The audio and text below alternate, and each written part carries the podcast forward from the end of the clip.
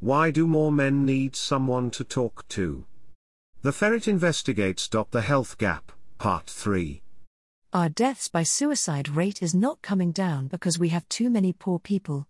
They don't have enough money, they can't feed themselves, they don't have any hope because they don't know what's coming down the road. Sean McCann, trauma psychotherapist.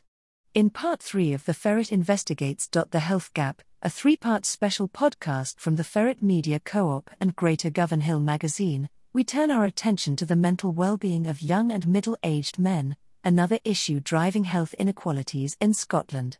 In Scotland, men in the most deprived areas have a life expectancy of almost fourteen years less than those in the most affluent areas.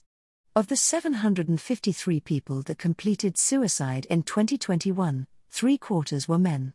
In this episode we hear from James, a joiner from Glasgow, about his struggles with his mental health, and Bill Hill of the Lighthouse charity tells us about the way the construction industry, which is currently losing two workers to suicide every day, has been forced to mobilize to save lives.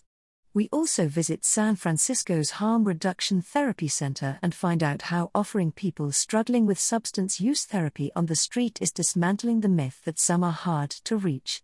In the studio, our hosts are joined by Linda Birnie of Mikey's Line, which offers suicide prevention and a helpline across the Highlands and was set up following the tragic death of two friends, Martin Shaw and Michael Williamson.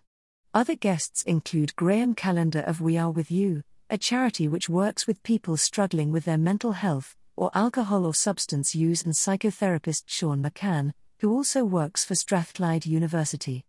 You can find all three episodes of The Ferret Investigates. The Health Gap on The Ferret or wherever you get your podcasts. Podcast credits. Hosts, Karin Goodwin, of The Ferret, and Samar Jamal, of Greater Govanhill magazine. Interviews, Karin Goodwin. Production, Halina Rifai and Karin Goodwin. Episode editing and sound, Halina Rifai. Music, Loris S. Sarid.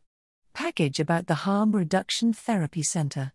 Reporting, sound recording and writing, Karin Goodwin. Editing and sound design, Flora Zajc.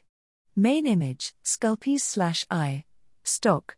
This article is part of our Mind the Health Gap project, funded by the European Journalism Center, through the Solutions Journalism Accelerator, a fund supported by the Bill and Melinda Gates Foundation.